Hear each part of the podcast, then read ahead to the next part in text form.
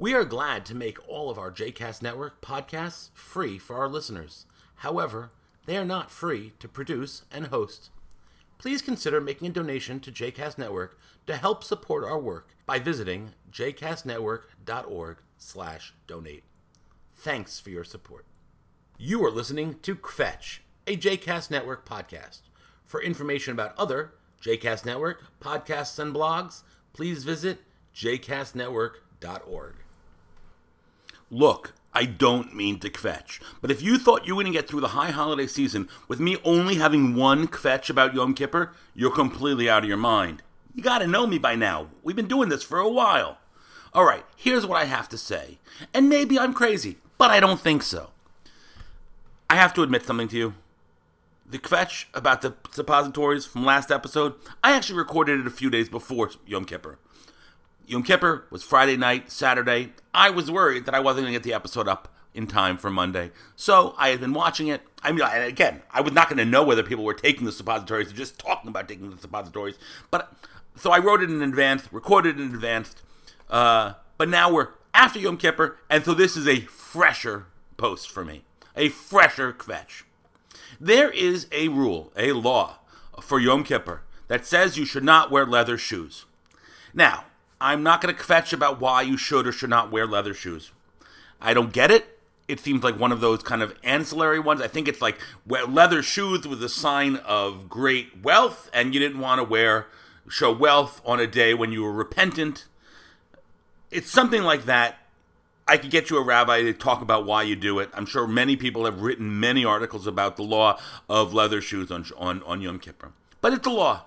Okay, that means what are you supposed to wear? I guess canvas, sackcloth, you know, rubber. And I guess, like, you know, again, I, it's, it's not a law that speaks to me. And in this day and age, we all choose the laws. I mean, not everybody, but most of us are choosing which laws we're going to fo- follow and which laws we're not going to follow. So I get to shul on Yom Kippur, and I say people who are not wearing their, you know, Mary Janes and their, their, their, their, uh, you know, their Oxfords. Instead, they're wearing sneakers. Okay, sneakers. When I grew up, I remember there were some kids who used to wear Converse All Stars, a nice pair of Converse All Stars made out of canvas and rubber. Or Keds. I remember a lot of girls had Keds. Canvas and rubber. Canvas and plastic, whatever, you know, the rubber sole, yeah, rubber. But all of these people who I see are walking around wearing New Balance. New Balance are leather shoes.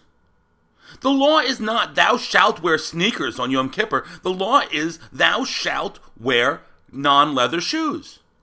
Now, in theory, I could have looked like a complete fool and walked into shul wearing my Crocs. Non leather.